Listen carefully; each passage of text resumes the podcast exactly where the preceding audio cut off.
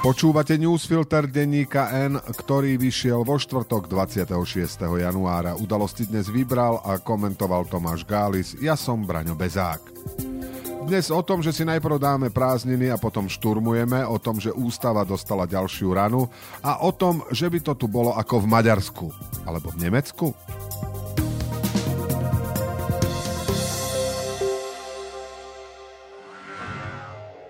V práci si všimli zmanipulované tendre či konflikt záujmov a nenechali to len tak. Aj keď to znamenalo problémy so šéfom či stratu pohodlia. Vypočujte si príbehy odvážnych ľudí, ktorí sa postavili za správnu vec a bez ktorých to u nás lepšie nebude.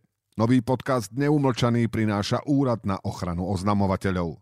Nájdete ho na všetkých podcastových platformách.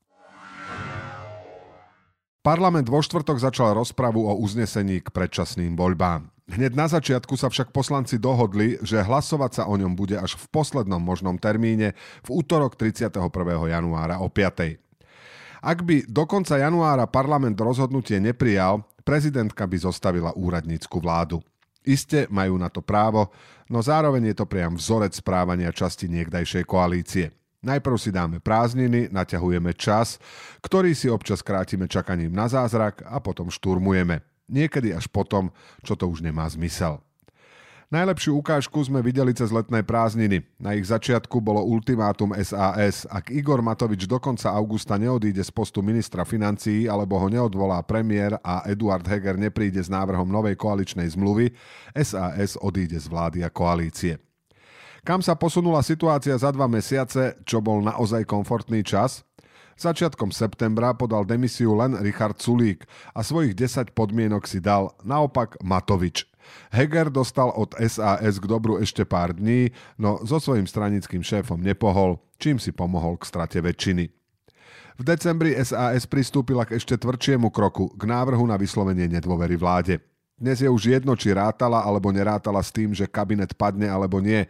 Isté je, že opäť žiadala Matovičovú hlavu no ten len opäť šponoval strunu a svoju demisiu odniesol do prezidentského paláca tesne pred hlasovaním. Tým ho oddialil, ale len do momentu, kým sa neukázalo, že si to napokon rozmyslel, čím prispel k pádu vlády.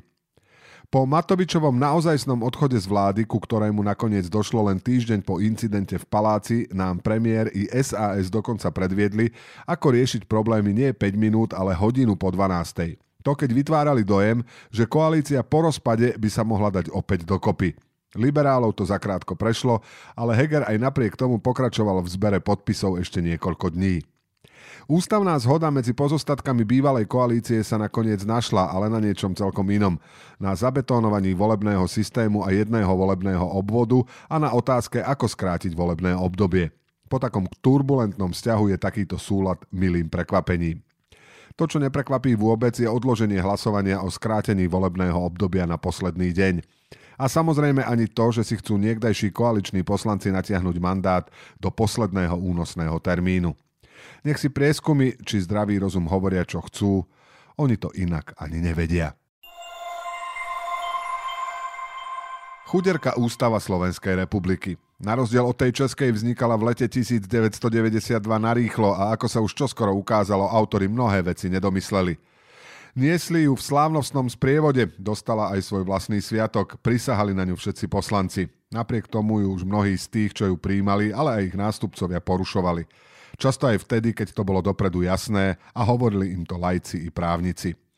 Boli situácie, keď ju bolo treba vylepšiť, pretože na niečo nemyslela alebo sa zmenili okolnosti. Napokon tak sa to deje aj inde. No na Slovensku sa časom začalo diať aj niečo iné. Ako by ani nešlo o základný zákon štátu, stala sa predmetom presadzovania utilitárnych záujmov a ničím nepodložených obáv či nedôstojného obchodovania. A tak sa do nej dostala napríklad aj zmienka o vývoze vody či zmena dôchodkového systému vyhandlovaná za podporu zmien v súdnictve. Za všetko hovorí fakt, že za 30 rokov existencie ústavy sa menila 20 krát, no návrhov na jej zmenu bolo až 174. A to hlavne v poslednom desaťročí. Ústava nemá byť rigidný dokument, ktorý nikdy nemožno zmeniť. Mala by reagovať napríklad na nečakané, nepredvídané situácie. Lenže v krajine, ktorej parlament masovo zneužíval a zneužíva legislatívne prílepky či skrátené legislatívne konanie, kde miliardová legislatíva či zákony určujúce smer krajiny prechádzajú prakticky bez širšej diskusie, sa ústava nevyhnutne stáva niečím, kde má hocikto ambíciu presadiť hocičo. V posledných dňoch sa ústava menila dvakrát. Prvá zmena súvisela s riešením politickej krízy a je len dobre, že po troch predčasných voľbách parlament prijal také riešenie, pri ktorom si už nebudeme musieť klásť otázku, či je v súlade so základným zákonom. Proti tomu nie čo namietať. To však pri druhej zmene neplatí. Ústavné zakotvenie súčasného pomerného volebného systému je v zásade v poriadku, ale minimálne spôsob prijatia patrí k tomu najhoršiemu, čo si ústava musela vytrpieť. Len pred týždňom sa komu si v Oľano zazdalo, že Smer, Hlas a Republika chcú po voľbách meniť volebný systém na zmiešaný. Igor Matovič to spojil s Orbánom, s ktorým sa inak kamaráti, no zrazu v ňom vidí hrozbu a začal byť na poplach. Ak aj necháme bokom, že svoje obavy nejako nepodložil, stále je tu otázka, prečo zrazu vyrazil do boja proti vlastným sľubom o zmene volebného systému. A prečo vôbec takú dôležitú vec, ako by mala byť zmena ústavy, aj keď len potvrdzuje status quo, príjme ústavná väčšina už o 5 dní, teda rýchlosťou porovnateľnou s prijatím slávneho Matovičovho balíčka? Samozrejme bez toho, že by sa čo len rozbehla akákoľvek verejná diskusia. Vážne je toto tá slušnejšia, zodpovednejšia, demokratickejšia a neviem ako lepšia časť politickej reprezentácie? V takýchto chvíľach to vôbec tak nevyzerá. O tom, pred čím nás to vlastne chceli zákonodarcovia na čele s Matovičom ochrániť, píšu vo svojom článku kolegovia Dušan Mikušovič, Daniel Kerekeš a Zoltán Salaj. V zmiešanom volebnom systéme sa časť poslancov volí pomerným spôsobom, ako je to v slovenských parlamentných voľbách a časť poslancov väčšinovým spôsobom v jednotlivých volebných obvodoch, ktoré môžu byť jedno i viac mandátové. Proporčný volebný systém lepšie odráža volebné preferencie obyvateľov celej krajiny. Dovedené do extrému je to napríklad v Holandsku, kde je hranica pre vstup do parlamentu 0,67%, čo v 150 členom zbore predstavuje jedno kreslo. Mimochodom, kvórum pre vstup do Slovenskej národnej rady bolo v roku 1993%.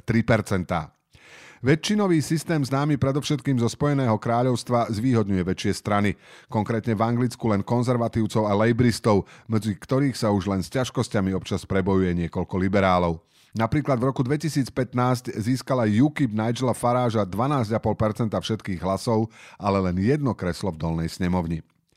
Zmiešaný systém je teda kombináciou oboch spomínaných systémov. Ako by mohol vyzerať u nás, dobre vidieť na príklade samotnej Matovičovej strany.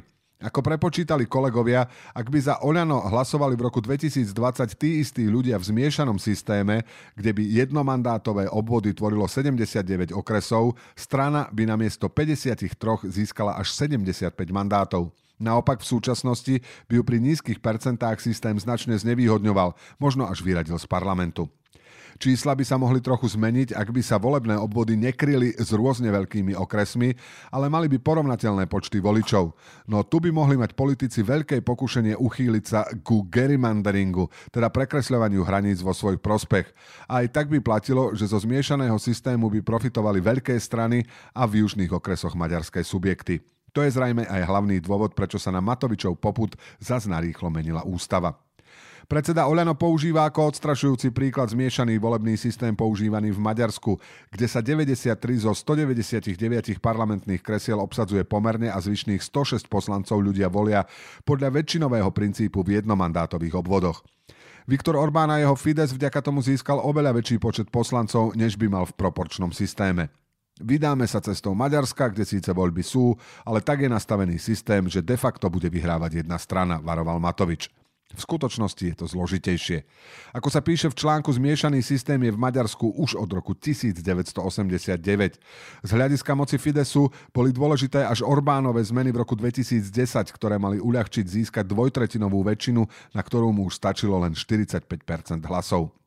Napokon o tom, že problémom nie je samotný zmiešaný systém, svedčí aj Nemecko.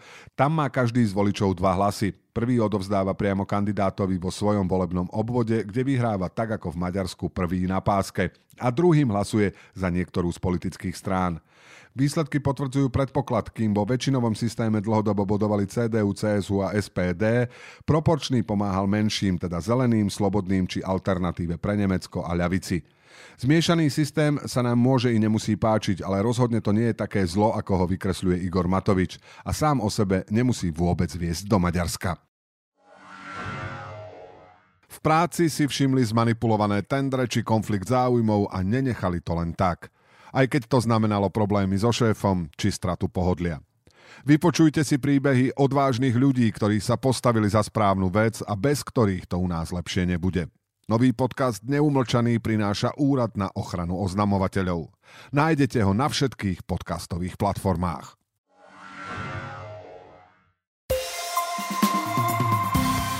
A teraz ešte správy jednou vetou. Budajová skupina v parlamente chce ešte raz skúsiť reformovať RTVS. Bývalý reportér a poslanec Kristian Čekovský predložil návrh na odpolitizovanie verejnoprávneho média, ktorý kedysi blokovala Sme rodina. Ako povedal, pád vlády znamená, že tento dobrý návrh už teraz nemôže nikto vetovať. Ombudsman Robert Dobrovodský hovorí, že bude presadzovať, aby policajti mali na sebe pri zákrokoch kamery. Kamarát poslanca Martina Borguľu Peter Puliš vrátil európsku dotáciu, ktorú dostal na usadlosť nad Banskou Belou. Oficiálne mala slúžiť na agroturistiku, objavili sa však prepojenia na Borguľovcov, podozrenia preverovali aj na Európskej prokuratúre. Nadúmrtnosť na Slovensku sa v decembri priblížila k hranici 20% a bola druhá najvyššia v roku 2022. Vyššiu celkovú nadúmrtnosť spôsobil predovšetkým náraz počtu zomretých na choroby obehového systému a dýchacej sústavy.